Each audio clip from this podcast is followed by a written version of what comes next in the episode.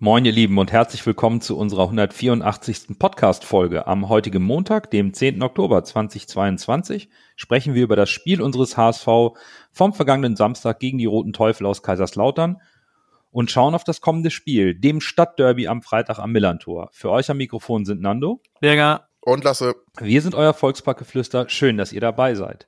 Moin, moin, Hamburg, meine Perle, ich mag dich so.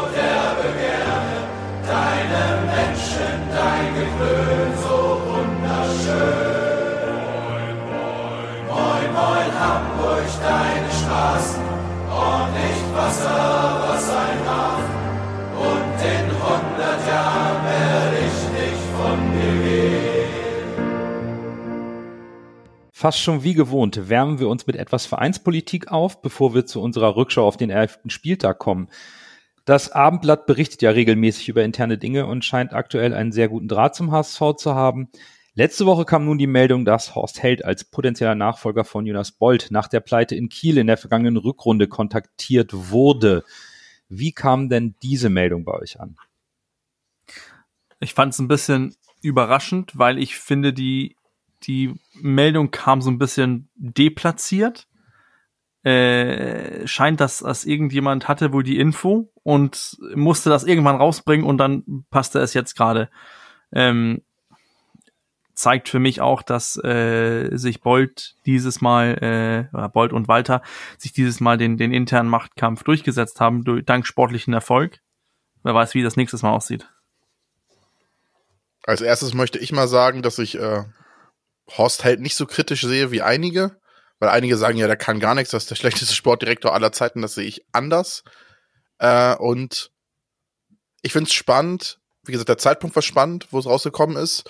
Und es ist zu spannend zu sehen, dass tatsächlich Kontakt da war und dann die Sache mit dem Walter und Bolt absägen ja anscheinend wirklich sehr konkret war. Und es würde mich interessieren, inwiefern Mutzel in diese Pläne involviert war.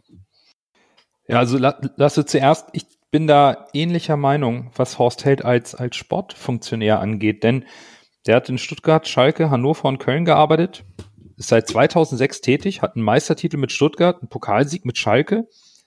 Letzte Amtshandlung war die Verpflichtung von Steffen Baumgart als Trainer von Köln, ist jetzt auch keine schlechte Wahl. Also ist schon ein Fachmann und hat in schwierigem Umfeld auch gute Arbeit geleistet. Also rein dazu, ich finde, dass ein Aufsichtsrat sich auch in einer schwierigen Phase irgendwo auch verpflichtet ist zu schauen, passt das noch? Und wenn es nicht mehr passen sollte aus Sicht des Aufsichtsrates, was die Vorstandsbesetzung angeht, sich auch um potenziellen Nachfolger zu kümmern oder Veränderungen ähm, vorzubereiten. Das ist für mich in Ordnung. Aber der Zeitpunkt, da habt ihr vollkommen recht, der ist spannend. Und das ist auch etwas, was mich stört, weil mittlerweile erkennt man ja bewusste Leaks. Das sind ja wie Schachzüge, um die eigene Position zu stärken. Aktuell laufen die Verträge von Bolt und Walter am Ende der Saison aus und nach dem ganzen, nach der ganzen Thematik mit Wüstefeld, Mutzel und dem Aufsichtsrat ist es irgendwie schon auffällig, dass zum Zeitpunkt von sportlichem Erfolg in der Saison die Mitgliedschaft und die Fans aufgeschreckt werden mit solchen alten Kamellen. Also sofort geht's heiß her und Lasse, du hast eben angesprochen, ne, Held wird sofort kritisch niedergeschrieben. Der Aufsichtsrat natürlich auch, wie er es wagen kann, eine solche Personalie anzusprechen und das stärkt natürlich so eine Stimmung stärkt immer den Rücken der aktuellen sportlichen Führung und, und drängt so den Aufsichtsrat in die Defensive. Und jetzt hat uns ja auch ein bisschen das Interview von Marcel Jansen eingeholt, vom 9.10. in der Zeit, was er mit Daniel Jovanov geführt hat. Da hat Marcel Jansen abgestritten, abgestritten, dass mit Horst Held gesprochen wurde nach dem Spiel gegen Kiel. Da wurde zwar darüber gesprochen, wie man jetzt die sportliche Situation bewertet, aber nicht als Personaldiskussion. Und Jansen sagt auch weiter, der Aufsichtsrat hat sich klar dazu bekannt, die Winterpause für Gespräche zu nutzen. Man hätte im Winter ausreichend Zeit, um uns, um sich inhaltlich mit den gesteckten Zielen und der beidseitigen Erwartungshaltung auseinanderzusetzen. Der aktuelle Aufsichtsrat hat einstimmig entschieden, Gespräche mit Jonas Bolt in der Winterpause ab Mitte November aufzunehmen. Und dann ist auch klar, erst dann wird sich auch die Zukunft von Tim Walter entscheiden. Also es gibt jetzt eine offizielle Stellungnahme in einem Interview der Zeit von Marcel Jansen zu der ganzen Thematik. Ich finde, was auch interessant ist, ist halt, dass es gesagt wird von, vom Abendblatt her, dass es ziemlich konkret schien. Und jetzt sagt Jansen, oh, war, war nicht konkret. äh, es wurde halt drüber gesprochen, das muss ein Verein auch machen. Ein Verein muss auch in der Schublade äh, potenzielle Nachfolger als Trainer haben. Natürlich muss ein professionell geleiteter Verein das haben.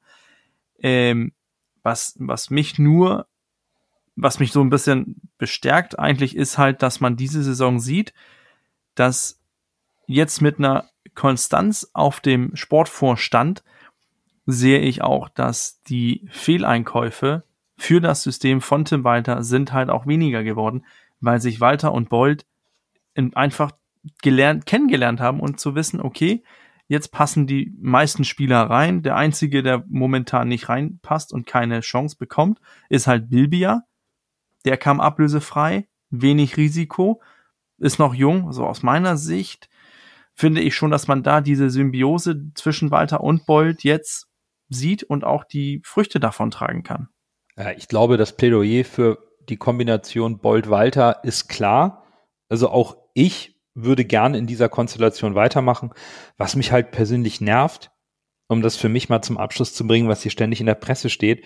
Was passiert eigentlich, wenn der Aufsichtsrat sich gegen die Vertragsverlängerung von Jonas Bold entscheidet? Dann kommen diese Themen hoch, dann ist die ganze Stimmung, die sozusagen vorbereitet wurde jetzt, explodiert dann. Und ich bin diese Machtspielerei leid, egal von welcher Partei auch immer im Verein das gesteuert wird. Es ist einfach nervig. Und der Aufsichtsrat ist doch jetzt schon in der Defensive, was diese Gespräche angeht, weil sie wissen, dass die Stimmung unter den Fans bei gleichbleibenden sportlichen Leistungen ist es eigentlich unmöglich, jetzt den Vertrag mit Bolt, sofern er selbst auch will. Ähm, das, das kannst du ja gar nicht mehr anders als zu verlängern und mit Walter auch. Und ich finde, das ist so ein hausgemachtes HSV-Problem, was sich an dieser Meldung über das Abendblatt ähm, von so einer alten Kamelle aus dem Frühjahr äh, widerspiegelt. Und das nervt. Und damit wir uns damit nicht weiter nerven, wechseln wir jetzt auch zu den sportlichen Themen und der Rückschau auf den ersten Spieltag. Es bleibt vorne spannend auf den ersten vier Plätzen. Alles eng beieinander. Und für Nürnberg, Fürth und Bielefeld wird es langsam mehr als ungemütlich, denn das breite Mittelfeld der Liga sammelt fleißig Punkte. Also so langsam splittet sich das alles in der Tabelle. Wenn man darauf gewettet hätte, dass nach dem elften Spieltag für Nürnberg, Fürth und Bielefeld auf den letzten drei Plätzen sind, hätte man, glaube ich, viel Geld verdienen können. Ja. Es ist, äh, also bei Fürth habe ich es ein bisschen erwartet, die habe ich relativ weit unten getippt. Aber bei Nürnberg und Düsseldorf hätte ich das in diesen Ausmaßen nicht erwartet. Schon wirklich, es ist ein Fund. Und da muss jetzt was passieren. Ansonsten, wie du es gesagt hast, sonst wird es echt langsam knapp. Und äh, Düsseldorf und Hannover haben auch verloren tatsächlich, haben jetzt die von uns äh, kolportierte aufsteigende Form nicht äh, bestätigen können. Mhm. Von daher, das ist zweite Liga wieder untippbar ja, Düsseldorf und Hannover leiden wohl darunter, dass die äh, gegen, gegen uns verloren haben. denn, denn seitdem geht's bei denen so ein bisschen die Tabelle runter. Nürnberg, Fürth und, und Bielefeld, pff, da wird man nicht, äh, daraus wird man nicht schlau. Ich sehe weiterhin, dass das dass drei Mannschaften sind, die weiter oben hingehören. Aber momentan teilt sich die Tabelle so auch um, um den neunten und zehnten Platz. Also 16, also 16 Punkte, Platz 9 mit, mit Holstein Kiel, mhm. haben vielleicht noch kleine Hoffnung darauf, dass die Paderborn oder einholen können auf Platz 3 und dann Hansa mit, mit 13 Punkten müssen dann versuchen, den, den direkten Abstieg abzuwehren, mit, mit auf Fürth mit, mit äh, vier Punkten Abstand. Also man könnte sagen, dass die Tabelle sich geteilt hat, jetzt nach ein, ein Drittel gespielt und äh, ja, Lasse hat's gesagt, zweite Liga und Tipper. Nur das 1-1 ist wieder da. Ja, ja, das 1-1, das erste Unentschieden unseres HSV in dieser Saison. Darüber sprechen wir jetzt mal im Detail und äh, wir betonen an dieser Stelle, noch sind wir auch weiterhin Tabellenführer. Also, Tim Walter musste Daniel Heuer Fernandes ersetzen und so kam Matteo Raab zu seinem Debüt gegen seinen ehemaligen Verein. Ansonsten keine Änderung der Startelf. Dafür hatte Dirk Schuster sein System umgestellt. Statt des 4-2-3-1 hatte die Dreierkette serviert. Davor eine Viererkette und obwohl sich der HSV von vornherein auf eine massive Defensive einstellen konnte, hatte unsere Mannschaft in diesen ersten 20 Minuten doch schon Schwierigkeiten, das notwendige Tempo ins Offensivspiel zu bekommen. Oh ja.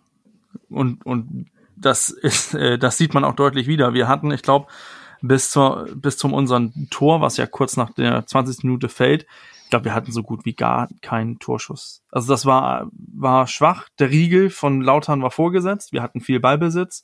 in der ersten Viertelstunde 84 Prozent, aber Boah. ja, Passquote von 91 Prozent, aber haben damit nichts anfangen können.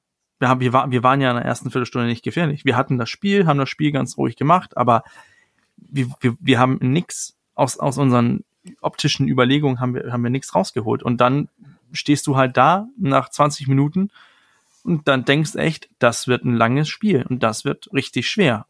Und Respekt an Lautern. Wir wussten, da kommt eine solide, eingestellte Mannschaft auf uns zu. Die Umstellung von Schuster hat mich überrascht, aber hat funktioniert. Ja, wir haben in letzter Folge besprochen, dass je länger es 0-0 steht, umso schwieriger wird's. Und die ersten 20 Minuten haben äh, wirklich Böses erahnen lassen, wie Bürger mhm. eben schon gesagt hat. Da war absolut gar kein Durchkommen. Also es war, der HSV wirkte wieder, ja, überlegen kann man fast nicht sagen. Der HSV wirkte souverän im Ballbesitzspiel und im Passspiel, aber es ist nichts Zählbares bei rausgekommen. Ja, und zum Glück stand es ja auch nicht mehr lange 0 zu 0, denn aus dieser optischen Überlegenheit konnte der HSV mit etwas Glück Kapital schlagen. Kittel bringt den Ball in der 24 Minute scharf von der linken Seite aufs Tor und Lute lässt nach vorne abprallen und ja, Bobby Glatzel hat Glück, steht aber auch richtig, denn äh, die Parade oder das Abklatschen von Lute geht gegen sein Knie, hobbelt ins Tor. Es war das einzige Highlight bis zur Halbzeit oder in der ersten Halbzeit. Und wir haben es eben gesagt, der HSV hatte mehr Spielanteile, viel Ballbesitz, aber kaum Strafraumszenen, aber eben diese eine mehr als unsere Gäste. Und damit war die Führung eigentlich soweit auch verdient zur Halbzeit, auch wenn es wirklich nicht sonderlich ansehnlich war. Dieses Fußballspiel vor einer fantastischen Kulisse, ausverkauftes Haus, verrückte, lauterer Fans, die richtig Stimmung gemacht haben. Alles super, nur das Spiel in der ersten Halbzeit irgendwie gar nicht. Verdient ist ja immer so eine Sache, ne? Also der HSV hat es mehr verdient als Kaiserslautern. Wenn man, okay, wenn jetzt ja, einer, okay. wenn einer führen musste nach der das, ersten. Halbzeit, dann der HSV mit dem Unentschieden hätte man sich auch nicht, äh, ja. über den Unentschieden hätte man sich auch nicht beschweren können. Ja, es ist, Lasse sie sagt das richtig an. Was mich, was mir so aufgefallen ist, ist halt, dass wir das Tor machen in, in der Periode, wo, wo Lautern eigentlich ein bisschen mehr den Ball hat. Da, da haben wir diese Einzelaktion. Ähm, wir kommen bestimmt noch zurück auf Sonny Kittel, aber in, in der Situation macht er das ja richtig gut. Das ist ein, das ist ein guter Schuss. Lute pariert in, ja, in den Fuß von Glatzel und dann hast du halt einen Goalgetter da stehen und 1 zu 0. Und dann, ja, bist du in Führung und kannst das Spiel, kannst ja versuchen, wieder lauter ein bisschen kommen zu lassen. Nur, ja. Ja, lauter ein bisschen, lauter ein bisschen kommen lassen ist, glaube ich, das gute Stichwort für ähm, die zweite Halbzeit und zwar direkt nach Wiederanpfiff. Da kam Beuth blank vor Matteo Raab, der dann klasse mit der Fußspitze noch den Ball um den Pfosten lenken konnte. Dann ging es direkt weiter, 54 Minuten mit Vuskovic, neben direkten Freistoß, Lute pariert. Das Hereingabe kurze Zeit später in der 58. Minute scheiterte eigentlich nur in der fehlenden Strafraumbesetzung. In der 63. Minute lässt Redondo Schonlau alt ausstehen, wird aber nervös im 1 gegen 1 und schießt übers Tor. Im direkten Gegenzug entschärft wieder Lute einen Schuss von Benes. Da war richtig Tempo in diesen ersten 20 Minuten des Spiels und aus meiner Sicht auch, weil der FCK nicht mehr ganz so konsequent oder konzentriert verteidigte und weil der HSV dann auch deutlich besser in die Umschaltmomente kam, deutlich mehr Tempo reinbekam. Eine Sache noch zur, zur das, was du ansprichst, der, der Schuss von Redondo. Ich finde, ich habe mehrmals gesehen, dass äh, Leute sich da an, an Schonlau aufrechen. Ich finde, äh, da kommt mir Vuskovic zu einfach weg, wie der mit 120 Prozent Risiko versucht, den Ball zu köpfen und sich eigentlich äh, weg screenen lässt von, von Boyd und der dann den Ball freimacht für Redondo. Äh, so geht das halt mit stark und schnell äh, oben äh, vorne im Angriff. Aber ja, das war das war Walter Fußball po positiv gemeint. Das war ja, das war unterhaltsam. Ich habe zuvor äh, Bayern Dortmund gesehen. Das Tempo kam so ein bisschen äh, auf Bundesliga-Niveau und, und ich fand schon, Ui. dass die erste 20 Minuten, ja, ich sage ja? nicht, dass das qualitativ äh, nein, nein. Bayern Dortmund war, aber so von von der Intensität her in das, was äh, da passiert ist. Du hast es ja angeschrieben, in der 54., 58., 63., in der 68. wieder, da sind da waren Chancen, Chancen, Chancen und das also es es hatte es war ein geiles Fußballspiel. Du kannst halt so Spieler wie wie Boyd kannst du nicht komplett ausschalten und äh, man muss auch ehrlich sagen, dass der Luther an dem Tag auch wirklich einen richtig guten Tag hatte. Also was der da rausgefischt hat, äh, das war schon, schon bemerkenswert. Und Ja, schade. Ich, B, bei Benes hätte ich mir gewünscht, dass er vielleicht noch ein bisschen öfter von der, außer Distanz mal abzieht, weil er kann's ja, hat man Mhm. gesehen. Und gerade in so einem Spiel, wo vielleicht, wo man nicht so richtig durchkommt, wünsche ich mir dann halt doch schon mal ein paar öfter so ein paar Schüsse aus der Distanz. Das äh, hätte man vielleicht noch ein bisschen forcieren sollen. Das stimmt, ne? Wir haben den Ball eigentlich mehr im Mittelfeld getragen und versucht in den Strafraum zu kommen. Nicht so richtig den Abschluss aus dem Strafraum gesucht, aber dennoch, ne? Es wurde ja wirklich ein aufregendes Spiel. Denn es ging direkt munter weiter. Ne? Glatzel hat eine riesige Chance liegen lassen, ist frei vor Lute, muss da eigentlich querlegen, auch wenn er Neuner ist, wenn er Mittelstürmer ist. Und auf Reis legen, sucht aber den Abschluss, scheitert an Lute.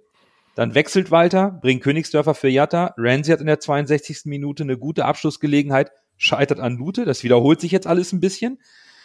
Denn dann zwei Minuten später wieder über Ramsey. Dann kommt die Flanke in den Strafraum und ich glaube, aus einem Meter köpft Glatzel das Ding Richtung Tor und scheitert an Lute, weil der mit einem Wahnsinnsreflex diesen Ball von der Linie schaufelt. Dass es in der 75. Minute nur 1 zu 0 stand, ist eigentlich unerklärlich. Außer vielleicht, dass die Chancenverwertung, diese Effizienz der ersten Halbzeit, wo wir eine Chance hatten und ein Tor gemacht haben, der HSV einfach in der Kabine vergessen hat. Ja, du hast es ja eben schon gesagt. Lute, Lute, Lute, Lute. Das ist so ein bisschen der Fluch des Volksparkstadions, dass die Auswärtstorhüter immer über sich äh, hinauswachsen. Tatsächlich äh, ist es ja mittlerweile auch der Heimtorwart, der oft über sich hinauswächst, aber äh, ich kann mich nicht an ein Spiel erinnern, wo wir gesagt haben, boah, der Auswärtstor war, war aber schlecht, sondern es ist eigentlich fast immer, dass man sagt, boah, der Torwart war aber gut der gegnerischen Mannschaft. Das ist irgendwie schon auffällig, dass das so oft im Volksparkstadion passiert. Gut, haben wir kein, kein, äh, keine Einflussmöglichkeit am Ende drauf, aber gerade die Chance, wie er den da kurz vor der Linie noch, äh, die Chance von Glatzel noch rausfischt, das war schon stark. Das habe ich ja von der vom äh, Nordtribüne Beran genau gesehen, dachte ich, boah, das war stark gehalten. Also der hat den in der Phase auf jeden Fall den Arsch gerettet. Ja, und wie du es gesagt hast, am Ende fehlt dann halt die, die, die, wie man sagt, man so schön Abgewichstheit, die wir in der ersten äh, Halbzeit hatten bei dem 1 zu 0, die hat uns dann im zweiten gefehlt. Da waren dann die Chancen da, also mehr Chancen, aber sie wurden halt nicht reingemacht.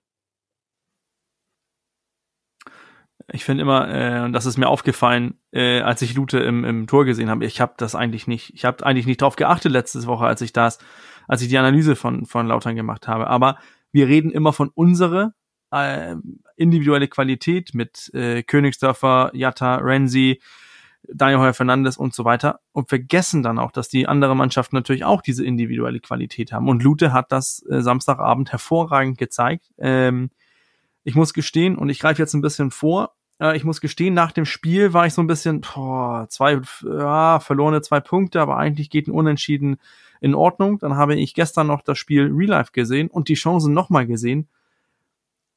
Und da muss ich sagen, wir hätten das Spiel in der 70. Minute hätten wir das Spiel schon 3-0 vorne führen können und einfach sagen können, ja, das war's, super. Aber Lute hat halt einen richtig guten Tag erwischt und hat Lautern im Spiel gehalten. Und dann kommen wir halt dazu, was Lautern auch äh, auszeichnet diese Saison. Ja, absolut. Denn in der, auch die Schlussviertelstunde ging ja so weiter. Lute rettet erneut gegen Glatzel mit den Fingerspitzen. Reis marschiert dann endlich durch komplett die Lauterer Mittelfeldkette, wird gefault. Elf Meter, klar, keine, keine Diskussion, aber Kittel verschießt und genau im Gegenzug, wo der Kopf vielleicht gerade noch unten ist, weil du wieder eine Chance hast liegen lassen, sitzt eben der Angriff der Roten Teufel. Redondo ist einen Schritt schneller als Haier, der mit seiner Grätsche einen Hauch zu spät kommt. Lobinger steht in der Mitte perfekt, verwandelt eiskalt zum 1-1. Der HSV wollte den Sieg, hatte noch eine gute Chance in der 91 Minute, aber am Ende bleibt es eben bei dem 1 zu 1. Und ja, da hat uns dann auch die Chancenverwertung, auch wenn man auf die Expected Goals guckt und den Elfmeter abzieht, einfach äh, einen Strich durch die Rechnung gemacht. Da siehst du auch aus meiner Sicht äh, das, was Lasse letzte Woche angesprochen hat. Redondo ist ein starker Spieler. Haier geht da mit 110 Prozent in die Grätsche, hätte das cleverer lösen können. Aus meiner Sicht wäre das, musste er da nicht mit 100 Prozent Risiko reingehen, wird vernascht und dann, ja, steht's 1 zu 0. Schade, oder 1-1, schade für Matteo Raab. Ich hätte den eigentlich einen Clean Sheet gegönnt. Aber ähm, wir wussten das, egal wie, ähm, wie, ob wir 1 oder 2-0 vorne wären, Lautern war auch nicht geschlagen. Die haben so viele Comebacks gefeiert und dieses Mal leider auch gegen uns. Aber ja, das war über den Elfmeter will ich eigentlich nicht so viel sprechen, weil ich finde, äh, verschossen, schlecht geschossen von Kittel, ich glaube, das weiß er auch selber. Und dann Redondo mit individueller Qualität wieder, Haier mit 110% äh, Risiko und dann, ja, hat's geklingelt. Ich stimme euch zu, dass der Elfmeter von Sonny Kittel nicht katastrophal war, aber er war auch nicht gut geschossen. Halb hoch ist immer so ein bisschen meh. Und ich muss sagen, ich will auch nicht auf diesen Sonny Kittel Hate Train mit aufsteigen, aber ihr wisst sowieso, dass ich Sonny Kittel immer etwas kritischer sehe. Also das ist jetzt nicht eine, eine temporäre Meinung von mir, sondern ich sehe Sonny Kittel immer etwas kritisch. Und ich muss sagen, ich verstehe nicht, warum man sich, warum man sich dieses Ei immer selbst ins Nest legt, weil ich habe bei Sonny Kittel immer das Gefühl, ich will ihm nicht zu nahe treten. Ich habe bei Sonny Kittel aber immer das Gefühl, er will den Elfmeter immer möglichst schön reinzumachen, um die Leute zu beeindrucken. Das sieht man an dem Pavlenka gegen Nürnberg, den er macht. Also er ist keiner, der, der, der, der den Ball guck ansieht, sagt, so ich schieße ich jetzt rein, bob, drin das Ding, sondern er macht sich immer Gedanken vor dem Elfmeter. Wie schieße ich ihn rein? Wie sieht es gut aus? Habe ich immer das Gefühl. Da bin ich eher bei Schützen wie Vuskovic, der zimmert das Ding mit Vollgas ins Netz und fertig. Dem ist es egal, wie es aussieht. Äh, das ist mir deutlich sympathischer als die Elfmeter von Sonny Kittel, weil ich halt immer diese Gefahr durch dieses, den Prozess des Zerdenkens, äh, immer die Gefahr sehe, dass das so endet, wie es jetzt passiert ist. Und genau das finde ich das, was, äh, was mich auch so mit diesen ganzen Kittelgebäsche nervt. Wir haben ihn sowas von abgefeiert, als er in äh, Nürnberg den Panenka macht. Ich äh, nicht. Klasse ist das, Ich nicht. eiskalt gemacht. Nein, du nicht, aber viele andere. Eiskalt gemacht, so muss man das machen, so viel, da hat er richtig Cojones gezeigt und so weiter. Und dann verschießt er gegen äh, Lautern, das hat er bestimmt nicht mit Absicht gemacht. Der war auch schlecht geschossen, ich glaube, das weiß er bestimmt auch selber aber dass man ihn dann so niedermacht, wie ich das mehr oder weniger bei Twitter mitbekommen habe, das, das finde ich, ist für mich viel zu sehr schwarz-weiß. Wenn man, wenn man die Leistung von Kittel ähm, Samstag gesehen hat und wenn man sich das Spiel nochmal real life anguckt, dann wird man auch sehen, dass Kittel bis auf den Elfmeter aus meiner Sicht ein sehr gutes Spiel macht.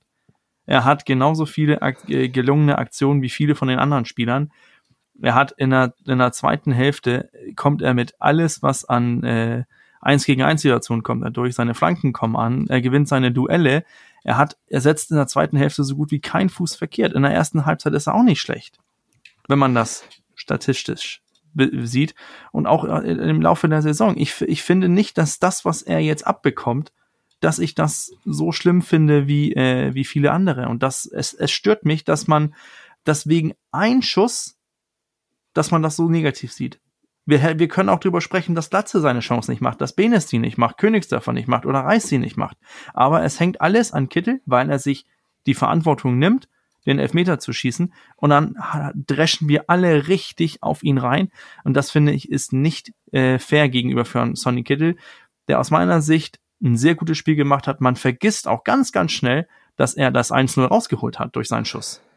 Also zum Thema Elfmeter.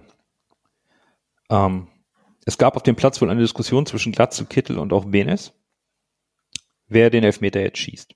Also grundsätzlich finde ich solche Diskussionen vor einem Elfmeter unpassend, weil wer auch immer dann schießt, das stört die Konzentration, erhöht den Druck auf den Schützen und zwar aus den eigenen Reihen. Weil jetzt kann er ja nur noch versagen. Wenn er ihn reinmacht, okay. Wenn er daneben schießt, geht die Diskussion los. Kittel hatte bis Samstag für den HSV in der zweiten Liga fünf Elfmeter geschossen und alle fünf verwandelt. Das war sein erster äh, Fehlschuss in der Liga. Terodde hat in der Saison, wo man gespielt hat, zwei von sechs verschossen. Glatze letzte Saison zwei von drei in der Liga. Also Sonny Kittel hat als sicherer Elfmeterschütze sich den Ball genommen und wollte schießen. Das finde ich vollkommen legitim. Er ist auch der erfahrenste und sicherste Schütze.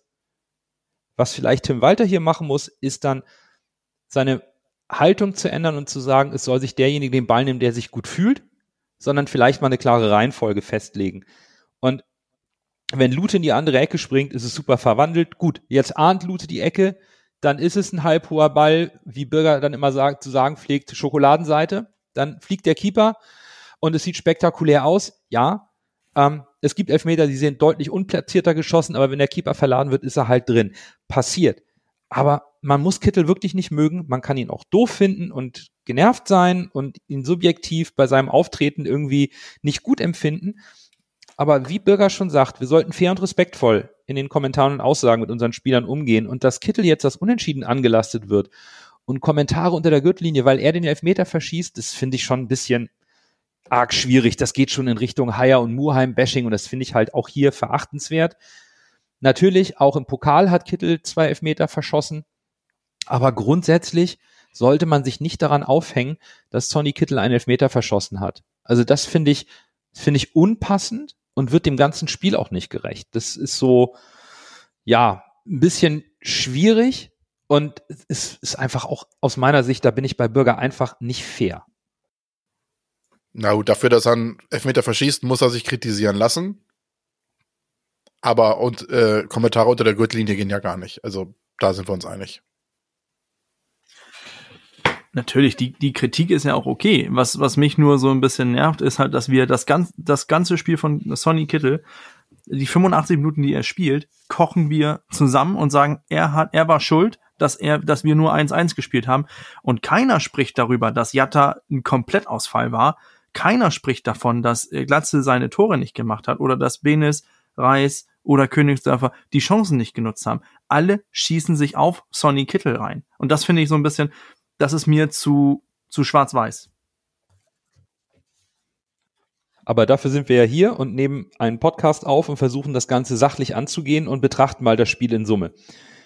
Und wir können mal beginnen mit dieser taktischen Umstellung des FCK. Denn durch die Systemänderung von Dirk Schuster, und mir ist insbesondere in der ersten Halbzeit aufgefallen, als da ich hinter dem, zudem in der ersten Halbzeit hinter dem Lauterer Tor saß, dass der FCK in der Rückwärtsbewegung teilweise eine Sechserkette vorm Strafraum hatte. Den FCK ist es auch noch gelungen, unser Flügelspiel komplett lahmzulegen. Und der HSV kam eben in der ersten Halbzeit auch zu gar keiner offensiven Aktion. Wenn dann überhaupt ging es am Ende mit Tempo durch die Mitte. Jatta war einfach mal kein Faktor. Und damit hat Lautern uns ja auch sehr gut, sehr diszipliniert eine ganz, ganz wichtige Option im Offensivspiel genommen. Das fand ich schon unglaublich stark da sieht man halt nochmal in diesem Spiel, dass Dirk Schuster ein erfahrener Fußballtrainer ist. Also ja. so ein irgend so ein Grünhorn mit Klee hinter den Ohren hätte das, glaube ich, nicht, nicht getraut, dieses äh, in dem Spiel gegen den HSV plötzlich das System umzustellen. Aber Schuster hat sich schon was dabei gedacht und am Ende hat es funktioniert. Besonders der Komplettausfall von Bakriata, äh, dass der so gut aus dem Spiel genommen wurde, hat, glaube ich, dem HSV extrem wehgetan. Ich glaube, das war mit einer der entscheidenden Punkte, warum wir am Ende nicht siegreich aus dem Spiel hervorgehen. Und äh, man muss ja auch sagen, dass die Alternativen von der Bank diesmal Amici und Suhon leider nicht gestochen haben. Okay, das äh, finde ich eine interessante äh, Sehensweise. Ich fand eigentlich, dass Amici schon, oder nicht Amici, sondern Suhunen schon unser Spiel deutlich belebt hat, ähm, als er reingekommen bin. Das ist auch eine Sache, die ich vielleicht ein bisschen äh, weiter ankreiden möchte, dass man ein bisschen, man hätte anders wechseln können, andere Alternativen bringen können. Aber wie gesagt, die, die, die taktische Auslegung von, von Kaiserslautern war sehr diszipliniert, sehr gut. Die kommen in den Volkspark, haben da schon einen Punkt gewonnen und, äh, und die, die haben uns eigentlich den, natürlich auch durch Lute mit seiner hervorragenden Leistung, die haben uns eigentlich so, so mehr oder weniger bis zum 1-0 ja gut in, ähm, in Schach gehalten. Und irgendwie hat man, das äh, Nando hat es angesprochen, hat man gegen diese Sechserkette kein äh, Mittel gefunden. Ich fand, dass Walter sogar ein bisschen zu spät gewechselt hat. Ähm, Amici und Suhon sind zwei Spieler, die dieses ähm, aus dem Stand dieses Dribbling ins 1 gegen 1 gehen können. Ich fand sie sogar recht belebend, als sie reingekommen sind. Amici hatte da auch nochmal eine gute initiale Aktion. Königsdörfer sowieso mir hat's halt am Ende auch tatsächlich gefallen, dass der HSV auf Siegtor gehen wollte, ohne die defensive Ordnung aufzugeben. Also nicht dieses kopflose Anrennen, sondern die Mannschaft blieb stabil. Aber ich glaube, in Summe, die meisten Chancen haben wir durch die Mitte erspielt, nicht über den Flügel, die waren eigentlich tot. Und wir haben den Ball dafür dann im Mittelfeld teilweise auch viel zu lange gehalten und dem FCK auch immer die Chance gegeben, in ihre defensive Ordnung zu kommen, sich wieder zu stellen. Das wurde in der zweiten Halbzeit besser weil der FCK dann auch wieder mehr mitgespielt hat, mehr versucht hat, in die Umschaltmomente zu kommen. Und man muss dem FCK, glaube ich, auch mal großen Respekt zollen. Das war schon unglaublich gut ja. und diszipliniert. Und ich glaube, wir haben jetzt im direkten Duell erfahren, wie der FCK einfach seine Punkte einfährt. Die haben auch die wichtigen Zweikämpfe für sich entschieden. Das ist ein starker Aufsteiger. der mit einer super Mentalität und einem, Lasse, wie du richtig sagst, mit einem erfahrenen Trainer sehr wohl weiß, wie zweite Liga funktioniert, wenn man Underdog ist. Da, Hut ab, Hut ab, die haben uns wehgetan. Und die 10.000 Auswärtsfans haben wahrscheinlich ihr Übriges auch noch dazu beigetragen, ne? Absolut. Eine Sache, so, so ins, das Spiel in Summe. Und das darf man nicht vergessen. Wir können das Spiel zehnmal spielen. Dann gewinnen wir acht von den, den zehn Spielen. In zwei anderen spielen wir unentschieden. Wir waren besser und das waren zwei verlorene Punkte. Da werde ich nicht widersprechen. Du, Lasse? Nein. Gut, dann lass uns doch zum Abschluss des Spiels noch einmal über etwas sprechen, worüber wir uns in den letzten Tagen nach dem Spiel in unserer Chatgruppe ausgetauscht haben. Wir tauschen uns ja nicht nur im Podcast aus, wir haben das Ganze ja auch täglich im, im Dialog, wie wir uns vorbereiten. Und wir haben das ganze Wochenende über diesen negativen Störfaktor, über so ein störendes Gefühl geschrieben, was wir nicht so recht einordnen konnten nach dem Spiel. Bürger, dann warst du der Erste im Chat mit einem Cliffhanger. Du hast gesagt, du hast äh, zu diesem Gefühl eine Theorie, einen Erklärung, Erklärungsansatz. Wir sind sehr gespannt, ob was du äh, da äh, für eine Theorie vorstellen möchtest. Ich, ich glaube, dass man dieses Spiel ist der Dämpfer, nachdem man äh, Düsseldorf war gut, Hannover hat man dann noch glücklich gewonnen und dann kommt dieser dieser Dämpfer, der an letzte Saison erinnert. Mhm. Optisch überlegen, Chancen, die waren da. Wir hätten das Spiel deutlich gewinnen müssen und stehen am Ende mit mehr oder weniger mein Lieblingsergebnis, auf jeden Fall letzte Saison beim Tippen, Oh, mit 1-1 da. Und dazu kannst du dann die ganze Situation, Horst Held, Wüstefeld, was auch immer alles da war, das alles kocht jetzt so ein bisschen zusammen, weil man nicht weiß, der, der sportliche Erfolg hat ja drüber äh, geschattet oder einen Schatten drüber geworfen, wie es eigentlich beim HSV läuft. Und wir haben ja da auch drüber gesprochen, der HSV war lange nicht gut, hat aber die Ergebnisse reingefahren. Dann war man plötzlich jetzt gegen Düsseldorf besonders gut, man war jetzt gegen Lautern besonders gut und hat jetzt plötzlich doch nur einen Punkt bekommen. Und ich glaube, das, ähm, das schiebt dann auch diese negative Welle noch ein bisschen mehr Mhm. an, okay. weil man gebrannt ist von der letzten Saison mit diesen verdammten Ist Unentschieden. das auch dein Gefühl, Lasse, was man so in Worte fassen kann? Ja, exakt das Gefühl habe ich auch. Bürger hat äh, mir eigentlich ziemlich genau meine Worte aus dem Mund genommen. Spannend, weil bei mir, ich habe auch gedacht, dass es rein sportlich begründet ist, dieses, das, dieses negative Gefühl, über das wir uns ausgetauscht haben, dass wir so genervt waren. Und ich hatte zuerst den Ansatz, dass wir nicht gut gespielt haben. Dann habe ich mir nochmal die Highlights angeschaut und dann muss ich revidieren und sagen, nö, wir haben gut gespielt, aber wir können halt nicht jedes Spiel gewinnen. Und der FCK hat es gut gemacht, das erkenne ich dann an. Ich glaube, dass mein mulmiges Gefühl gar nicht sportliche Gründe hat, sondern es ist meine persönliche Sorge, dass das, was beim HSV intern im Argen liegt, bei fehlendem sportlichen Erfolg zu einem heftigen Ausbruch kommen könnte und das dann negativen Einfluss auf die Mannschaft hat. Ich glaube, daher rührt meine Unruhe, dass mich diese Unentschieden äh, oder dieses Unentschieden insbesondere so getroffen hat, weil ich sportlich weiterhin voll und ganz hinter der Mannschaft Tim und Tim Walter stehe. Aber ich Sorge habe, dass ähm, durch fehlende Erfolge die Mannschaft von dieser Unruhe betroffen sein könnte. Ich, ich kann es nicht besser beschreiben, aber ich kriege dieses Bauchgefühl einfach nicht raus. Ich glaube, es ist auch so ein bisschen der Blick in die Zukunft auf die kommenden Gegner. Ja. Man denkt, ah, gegen Kaiserslautern wären die zwei Punkte noch gut gewesen, weil die nächsten zwei von den nächsten drei Spielen wären hammerhart. Und wahrscheinlich denkt man, das wäre gut gewesen, wenn man jetzt noch mal so zwei zusätzliche Punkte als Puffer hätte einbauen können, weil wenn es jetzt schlecht läuft, dann brennt der Baum halt wieder. Aber da kommen wir gleich noch zu. Ja, also ein bisschen Gefühlslage auch noch diskutiert und jetzt wirklich zum Abschluss nochmal vielleicht über Matteo Raab sprechen, der Ferro vertreten musste. Es ist unstrittig, Raabs Debüt war wirklich gut, der hat Ruhe ausgestrahlt und Sicherheit. Aber vielleicht mal so als spannende Frage, wie schwer wog aus eurer Sicht im Spielaufbau der Ausfall von Ferro? Konnte Raab, unsere Nummer eins, da auch im spielerischen Bereich ersetzen, der ja für die fußballerische Ausrichtung von Tim Walter so wichtig ist? Ich finde schon. Also nicht hundertprozentig, das ist klar. Geht nicht. Äh, nur im Training kannst du diese Spielpraxis nicht sammeln. Aber ich habe extra darauf geachtet und dachte, komm, also immer wenn der Ball auf ihn ging, habe ich gedacht, oh, mal gucken, ob er jetzt, wie er den Ball annimmt und wie er ihn verarbeitet und wie er da in dieser, sag ich mal, Fake-Dreierkette, was ja Walter öfter mal spielen lässt, äh, spielt. Und mir hat es tatsächlich gut gefallen. Ich musste sagen, hat gut mitgespielt und das ist mir auch explizit aufgefallen bei ihm, muss ich sagen. Ähm, ich finde, das ist ein billiger Hintergrund, zu sagen, dass er gut mitgespielt hat. Lautern ist so gut wie gar nicht angelaufen, besonders in der ersten Hälfte nicht. Nur zuletzt hat man ein bisschen, äh, hat man ein bisschen Pressing gesehen von Lautern. Deswegen fand ich, äh, es ist zu einfach, ihn auf dieses Spiel zu bewerten. Ich fand auch, sein Auftritt war gut. Ich fand, er hat's, äh, er hat das gehalten, was er halten musste. Äh, wenn nicht sogar ein bisschen mehr. Er hat, er Na, hat das eine Ding, was er da rausholt. Im Ja. Nebel da. Ja, ja, genau, das war auch, darüber haben wir gar nicht gesprochen, dass man da nicht spielen sollte. Ich fand's halt, ich fand seine Leistung gut. Ne, ein guter Backup für, für Daniel Heuer Fernandes hat mir auf jeden Fall Ruhe gegeben, zu wissen, dass er da gut mithalten kann.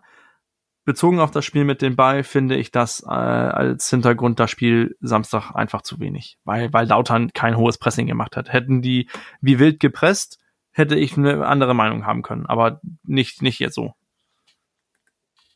Also da stimme ich zu. Ich habe es bewusst ein bisschen provokanter formuliert, einfach nur, weil ich, äh, weil ich wissen wollte, wie ihr dazu steht. Denn über seine Leistung rein als Torhüter brauchen wir nicht diskutieren. Das war ganz hervorragend. Ich fand auch, er war ein bisschen zurückhaltend noch im Aufbauspiel, aber du willst natürlich als Keeper im ersten Spiel gegen deinen Ex-Verein, der dich permanent auspfeift, doch erstmal Sicherheit gewinnen. Da fehlt vielleicht ein bisschen die Hilfe im Spielaufbau. Er war nicht ganz so forsch. Aber ich finde auch, und da hat Lasse nicht ganz unrecht, Matteo Raab kann mit dem Ball umgehen war sehr ruhig, war auch sicher bei hohen Bällen. Er ist ja wie Ferro nicht der hoch groß gewachsene 1,95 Meter Keeper. Der ist jung und talentiert und beherrscht den modernen Fußball. Ich glaube, wir können froh sein, dass wir diesen Keeper, der 23 Jahre alt ist, ablösefrei in der Hinterhand haben. Auch mit dem kann man auf jeden Fall arbeiten. Und da kann man sich sicher sein, dass man im Falle eines längerfristigen Ausfalls einen guten Ersatzmann hat, der das Fußballspielen auch unter Tim Walter beherrscht. Ich denke, so kann man das ganz gut zusammenfassen. Und jetzt schauen wir mal, wer denn der Man of the Match geworden ist vom Spiel HSV FCK. Dann erst Groh, der den Ball übernimmt. Halblinke Position zu Magath. Er sollte schießen. 25 Meter am ersten frei. Schuss auf das Tor. Tor! Tor! Ein herrlicher Treffer. Ein wunderbarer Treffer. Angeschnitten. Der Ball fliegt da unhaltbar rechts ins Eck. Wenn wir jetzt einen Ball hätten, würde ich es Ihnen nochmal zeigen. Nach einer Siegesserie müssen wir uns daran gewöhnen, aus einem Spiel, welches uns nach dem Abpfiff eher nicht ganz so positiv hat aus dem Stadion gehen lassen, ein Man of the Match zu wählen lasse. Wen hast du auserkoren? Du hast es ja eben schon gesagt, äh, 57.000 Leute, ausverkauftes Stadion, 10.000 Auswärtsfans, erstes Spiel, weil Ferro mit äh, Magen-Darm ausfällt. Matteo Raab, was willst du? Ich habe mich in, an keiner, in keiner Szene, wo er am Ball war, habe ich mich unsicher gefühlt. Dann die Parade, die er da aus dem Nebel da rausholt, die richtig stark war in meinen Augen. Hm. Auf je nachdem, je nachdem, was ich davon sehen konnte, live im Stadion. Ja, ja, war- Und, die war- jetzt, die war äh, schon gut. Life. Die war, du bist ja genau, du wirst es ja besser Ja, die gesehen war haben gut. auf deiner Seite. Die war gut, von daher kriegt er mein Man of the Match. Das äh, nötigt mir Respekt ab, äh, da wirklich so die Nerven zu behalten in so einem Spiel, in der Situation. Ja, finde ich absolut fair. Ich glaube, nicht ganz so fair ist das, was ich jetzt sagen werde zum Man of the Match. Dafür gibt's glaube ich, Ärger. Aber meiner ist Sonny Kittel. Denn äh, Vorlage zum 1 zu 0, Chance in der 75. für Glatzel initiiert. Und insgesamt, so mein Eindruck, war Kittel derjenige, der aus dem Mittelfeld heraus am meisten kreierte und Spielideen hatte und diese auch versucht hat durchzuziehen. Und ich habe mich am Ende weder von der Stimmung noch vom verschossenen Elfmeter abbringen lassen. Ich bin aus dem Stein rausgegangen und fand Kittel gut. Ich fand ihn auch in den letzten Wochen gut, aber ich fand ihn in diesem Spiel wirklich gut gegen diese massive Abwehr, dass er da gute Ideen hatte, dass er sehr mannschaftsdienlich gespielt hat und deswegen habe ich mich für Sonny Kittel entschieden. Äh, ich bin gerade völlig, völlig vom, von der Spur gekommen. Äh, das kam jetzt sehr unerwartet. Das habe ich nicht gedacht. Ähm, äh, ich habe ja vorhin auch Sonny Kittel gelobt. Ich fand ihn auch gut. Nur mein, als mein Man of the Match äh, wird er nicht.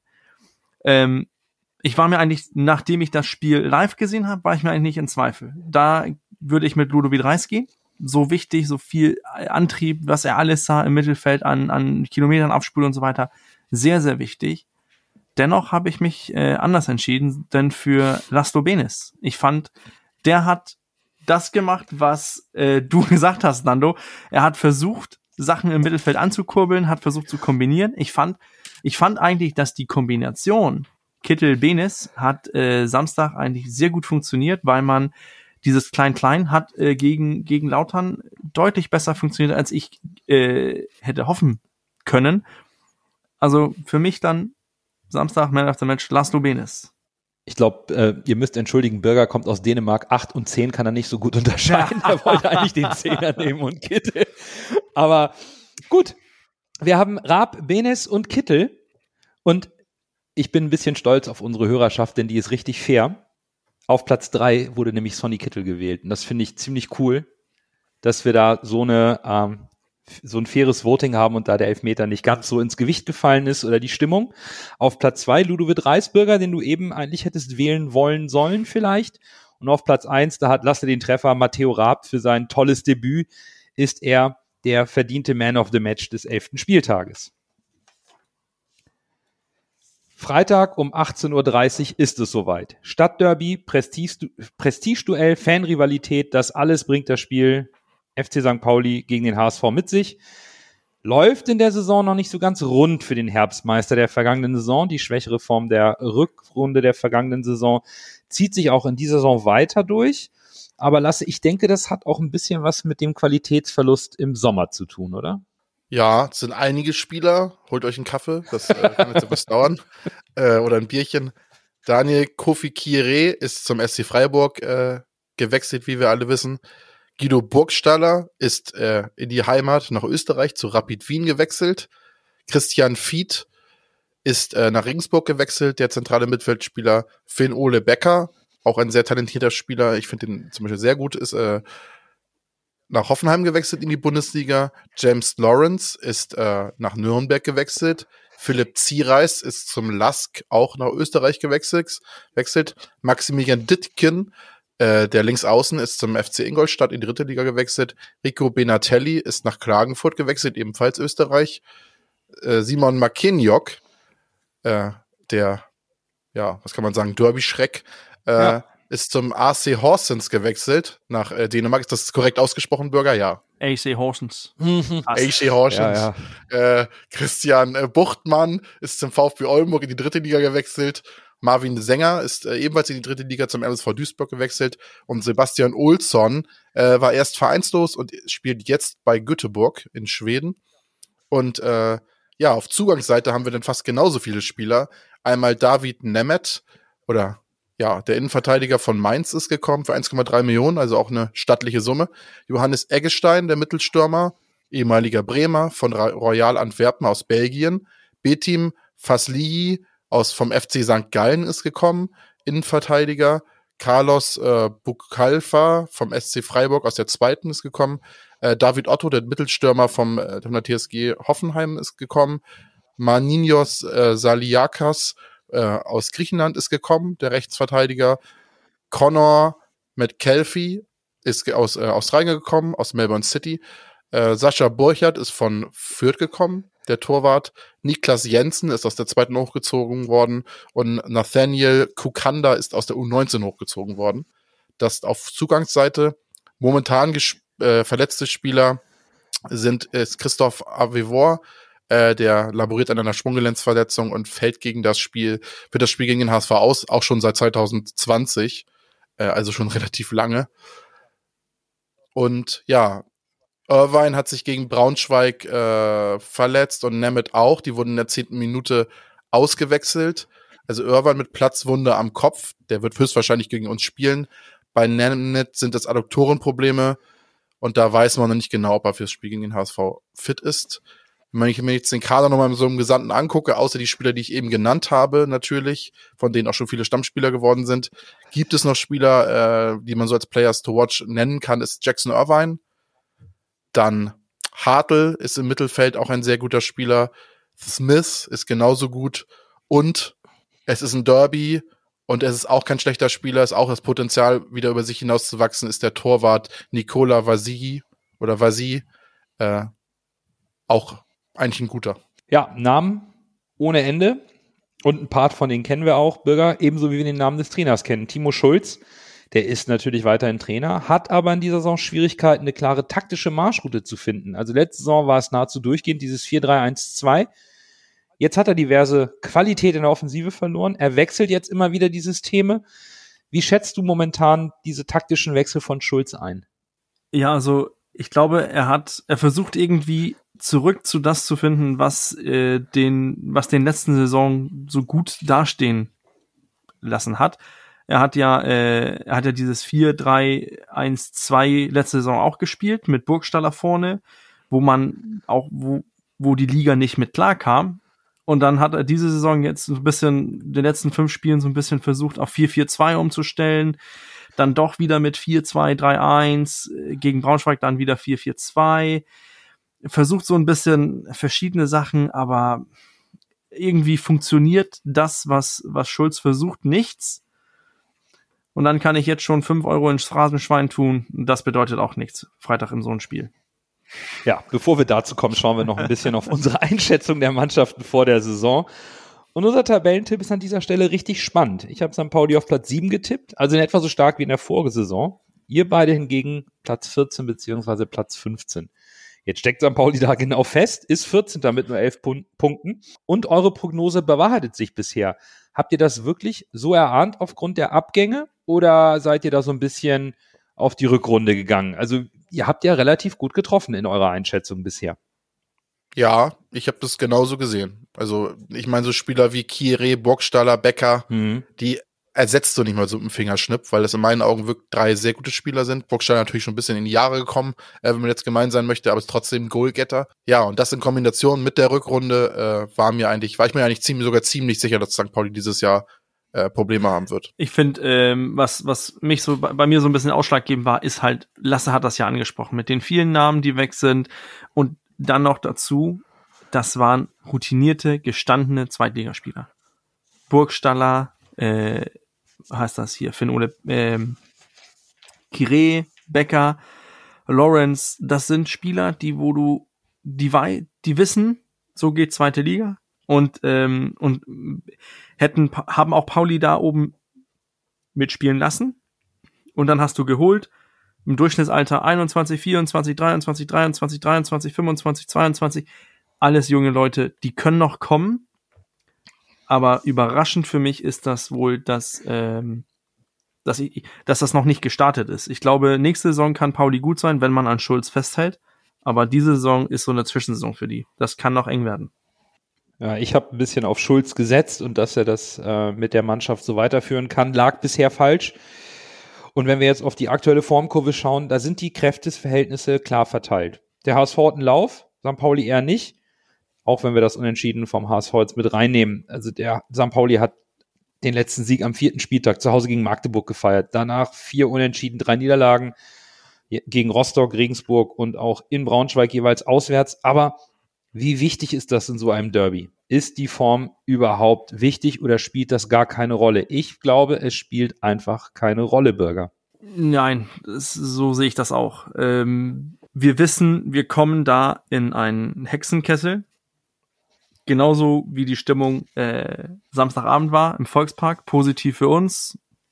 So, so viel Gegenwind bekommen wir dann äh, Freitagabend auf, auf, auf dem Millantor. Ich bin, ich bin gespannt wie das, äh, wie das Derby gehen wird. Aber so Formkurve und so weiter kannst du alles.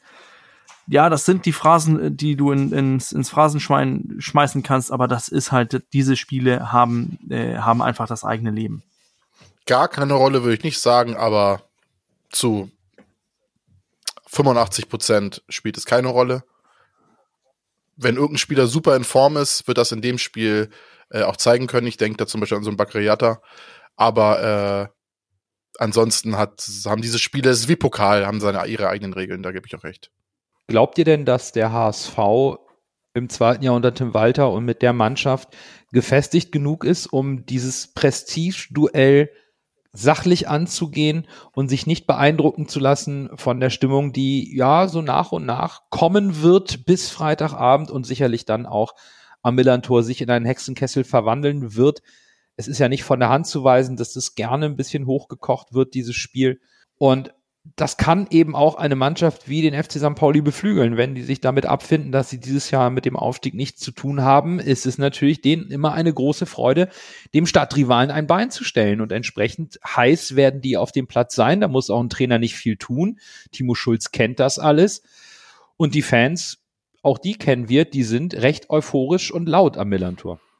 Ja, das ist echt eine gute Frage. Ich weiß nicht genau, ob da vielleicht so ein bisschen beim HSV auch so eine Wagenburg-Mentalität entsteht, dass man sich da vielleicht so ein bisschen abkapselt und die versucht, die Einflüsse von außen so nicht an sich rankommen zu lassen. Äh, man weiß natürlich, wie es in der Pressestadt Hamburg ist. Es wird nicht möglich sein, das komplett von sich abzuschirmen. Dafür, äh, selbst wenn die Spieler wahrscheinlich morgens äh, zum Bäcker gehen oder nach, nach, nach, nach dem Training irgendwo hin, dann werden sie darauf angesprochen werden. Also komplett äh, mhm. abschotten wirst du dich nicht können. Aber ich denke schon, dass es äh, Walters Taktik sein wird, vielleicht das Spiel nicht so hoch zu hängen. Klar, die Spieler haben in ihren Interviews gesagt, sie wollen das Spiel gewinnen für die Fans, aber das Abendblatt hat es dann ja auch irgendwie zu einer Kampfansage oder einer Ansage gemacht. Und äh, da war ich, ich am Anfang habe ich auch gedacht, äh, muss das sein? Dann habe ich mir die, die Aussagen nochmal angeguckt. Ja. Und das ist ja vollkommen, vollkommen wieder vollkommen hochgebauscht von der Presse. Äh, das war einfach ganz normale Ansagen, dass sie das Spiel gerne gewinnen möchten für die Fans. Was sollen sie sagen? Sollen sie sagen, nee, wir wollen das Derby nicht gewinnen? Das ist ja auch wieder Quatsch. Also von daher, ich hoffe, die Mannschaft äh, fokussiert sich, sieht es als quasi normales Spiel, weiß aber natürlich auch, dass es eigentlich kein normales Spiel ist. Also man muss da irgendwie einen guten Mittelweg finden, in meinen Augen. Bürger ist dann vielleicht das 1 zu 1 gegen Kaiserslautern, wo man ein gutes Spiel gemacht hat, aber die Chancen nicht genutzt hat, auch hier ein positiver Effekt, dass man einen kleinen Dämpfer bekommen hat, um den Fokus wieder hochzufahren, dass es äh, immer mehr als äh, 100 Prozent Einsatz braucht? Ähm, auf der einen Seite ja und, und auf der anderen Seite nein. Ich glaube, die, die Spieler wissen, wie wichtig das Spiel ist, ähm, dass man sich wieder als, als äh, Stadtderby-Sieger feiern lassen kann. Ich glaube, die, die meisten Spieler waren ja letzte Saison dabei, als Jatta den, den Siegestreffer reingemacht hat im Volkspark und wissen auch, wie wichtig das, das Spiel für die Fans, für den Verein äh, ist. Ob das jetzt ein Dämpfer beim 1-1 gegen Lautern, also ich, ich, ich sehe da das Spiel, Pauli klammer ich so ein bisschen aus, weil das halt das ein, ein eigenes Leben hat und ich weiß, das können wir über viele viele Spiele sagen, so haben wir es ja auch gefühlt, als wir, wenn wir nach Kiel kommen, dass das für die das Spiel des Jahres ist und das ist ja, das ist dasselbe für Pauli. Das ist das Heimspiel des Jahres. Alles andere ist scheißegal, wenn die gegen, äh, wenn die gegen den HSV gewinnen. Also wir müssen dann auch, die gehen mit 110 Prozent auf den, auf den Rasen, wir müssen dann mit 115 reingehen. So, so, so ist das halt. Und da sehe ich dann wieder auch den, den Trainertyp Walter mit, mit dieser Leidenschaft, die er ausstrahlt. Das ist dasselbe bei, bei Timo Schulz in so einem Spiel. Aber meint ihr, Walter wird das aggressiv bei der Mannschaft ansprechen mit Derby und wie wichtig das ist? Oder meint ihr, dass Walter da versucht, das Spiel runterzuspielen? Ich kann mir vorstellen, dass Tim Walter das nicht explizit auf das Derby macht, aber er sehr unzufrieden sein wird mit dem Unentschieden und die Mannschaft von, von sich aus ähm, aufgrund des Ergebnisses vom Samstagabend heiß machen wird, die auch anpacken wird. Mhm. Und dann kommen die, glaube ich, automatisch in diese Derby-Stimmung rein und sind auch vorbereitet, weil wir dürfen auch nicht vergessen, wir sprechen immer über Fanstimmung am Millantor. Unsere Auswärtsfans reißen genauso die Bude ab, ja. wenn sie auswärts fahren. Also das geht für beide Seiten. Der HSV wird am Millantor einen wahnsinnigen Support aus ihrer Kurve bekommen. Das mögen vielleicht nur 3000 sein, weil viel mehr ist nicht drin oder 2000. Aber die werden genauso laut sein wie die 30.000 vom, vom, vom Gastgeber. Und wir sind diese Saison auswärts richtig gut dabei. Das darf man nicht vergessen. Das kommt noch dazu. Das darf man tatsächlich nicht vergessen. Und das Thema Prestige und Fanstimmung ist das eine. Und Statistiken sind immer das andere. Das ist ja das, was irgendwie am meisten Spaß macht, sich sowas anzuschauen, wenn man einen Podcast machen will und sich dann mal beide Teams gegenüberstellt und vergleicht und wo wir Schlüsselduelle oder Angriffspunkte sehen. Und ich fand es ganz spannend, dass die erhobenen Statistiken beim FC St. Pauli das komplette Gegenteil aussagen im Vergleich zur Punkteausbeute. Letzte Woche haben wir uns gewundert, wie der FCK mit solch schwachen Parametern so viele Punkte geholt hat. Diese Woche wundere ich mich darüber, dass St. Pauli im Punkto Ballbesitz, Flanken, Laufdistanz, intensive Läufe, Passquote, Torschüsse, gewonnene Zweikämpfe und Sprints zu den Top-Teams der Liga gehört. Bei Lautern haben wir von Überperformance gesprochen. Da müssen wir bei St. Pauli ja von absoluter Underperformance sprechen. Die sind in all diesen Statistiken mit in den Top 6. aber in der Tabelle sind sie auf Platz 14 und fahren die Punkte und Ergebnisse nicht ein. Der HSV muss also gewarnt sein, denn St. Pauli kann spielt guten Fußball. Es stimmt nur in den Ergebnissen nicht. Ja, wir reden ja oft über die unterliegenden Parameter und äh, für den FC St. Pauli gilt dann genau das Gleiche äh, wie für die anderen anderen Teams auch und für den HSV auch. Am Ende wird es dann die Qualität sein, die fehlt, also die Qualität im Abschluss und dementsprechend äh, schlägt sich das dann in den Ergebnissen nieder. Von daher, wenn der FC St. Pauli mal sein Spiel durchzieht mit den guten unterliegenden Parametern und dann eventuell auch das Spielglück und Abschlussglück hat, dann wird's natürlich gefährlich, ja. Mhm. Und ja, klar, im Derby gelten wieder jeweils eigene Regeln, haben wir eben schon gesagt. Aber für St. Pauli gilt es für die anderen auch. Du musst das Tor treffen, damit das, damit, damit da eine Eins steht oder ein Zwei steht auf, auf dem Scoreboard. Ich habe da nichts äh, hinzuzufügen. Was ist, ist, es ist ja richtig, aber wie gesagt, ich bleib dabei. Die unterliegenden Parametern kann man so ein bisschen wegstecken in so ein Spiel. Eine Sache will ich noch ein bisschen gerne sagen. Das Expected Goals Against, da liegt Pauli besser da mit uns. Die haben nur, hätten nur zwölf Tore kassieren müssen. Wir hätten 14 kassieren müssen. Wir haben sieben kassiert, St. Pauli 17. Oha. Sprech von individueller Qualität. Ja, allerdings. Und ich denke, man kann einfach auch schon wie gegen den FCK sagen, der HSV kann nicht jedes Spiel gewinnen und auch gegen tabellarisch schlechter platzierte Gegner kann man auch mal einen Punkt oder zwei oder drei liegen lassen. Aber mir wird auch immer dieses Derby medial und bei Teilen der Fanszene immer sehr hoch gehangen. Es ist halt eins von 34 Spielen. Wir werden nicht jedes gewinnen. St. Pauli hat das Fußballspielen nicht verlernt, hat eben dieses Spielpech. Defensiv fliegen die Dinger denen um die Ohren, offensiv gehen sie nicht rein. In einem Derby ist das immer die richtige Bühne und sowas zu ändern. Ich glaube, es wird schon ein offenes, packendes Spiel. Ich habe mir noch ein Schlüsselduell rausgesucht, denn ähm, wir sprachen gegen Kaiserslautern über Jatta, der ausgeschaltet wurde. Und das wird einer dieser Schlüsselduelle sein, denn er trifft auf Paccarada. Der war jetzt verletzt, wurde nochmal in Anführungsstrichen geschont im letzten Spiel, damit er gegen Derby fit ist. Paulis Kapitän hat ein Tor und vier Vorlagen als linker Verteidiger. Der ist unglaublich offensiv orientiert.